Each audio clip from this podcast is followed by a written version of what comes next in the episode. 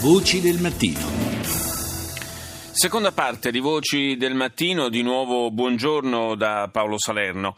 L'Abbé Pierre era l'apostolo dei senza tetto. A dieci anni dalla sua scomparsa avvenuta a Parigi il 22 gennaio del 2007 a raccogliere l'eredità spirituale, e non solo spirituale, per la verità, nel mondo ci sono 450 comunità Emmaus, 18 delle quali in Italia.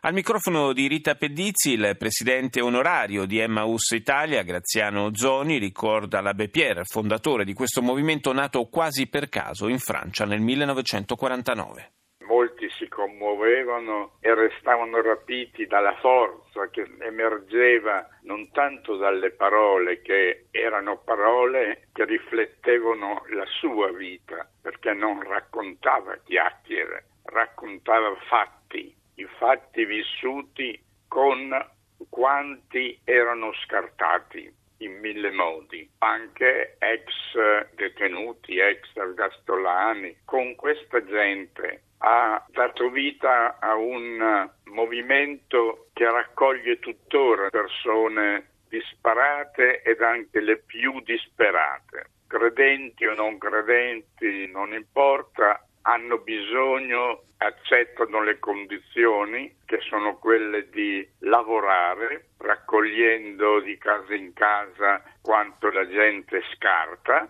Il materiale che può servire ad altri viene venduto nei nostri mercatini dell'usato e da questo la comunità ricava il suo mantenimento. Non viene chiesto nulla di contributi né Stato né agli enti locali.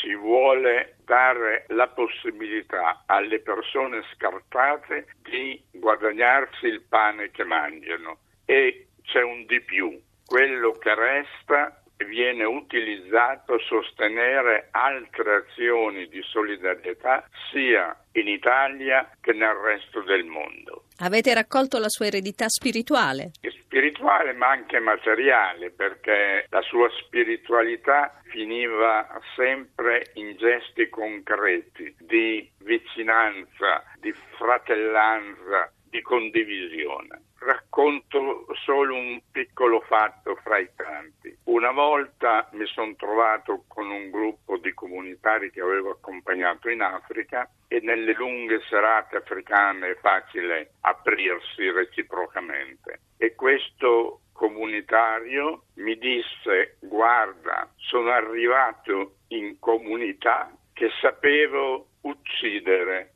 sapevo rubare, sapevo farne di tutti i colori. Adesso mi accorgo che sono anche capace di amare. Ecco, questa è una frase che non dimenticherò mai. Uno che viene scartato dalla società perché secondo le scale della società non conta niente, non vale niente, passa la sua vita a fare un lavoro di raccogliere roba usata di venderla, di mantenersi con questo e di permettersi, la BPR diceva, permettersi il lusso di aiutare gli altri. Questo è un tema portante in questo momento di grande dibattito sul problema delle migrazioni.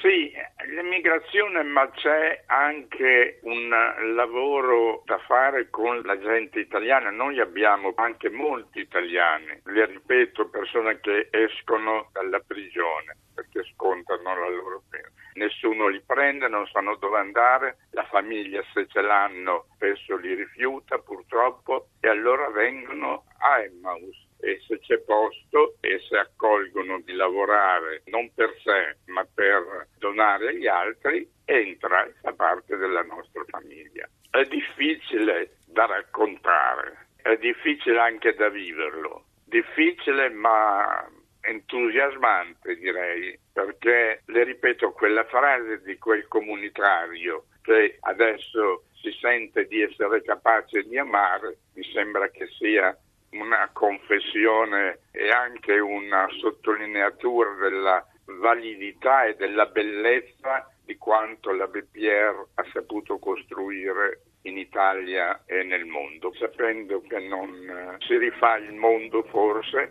ma si possono rifare delle persone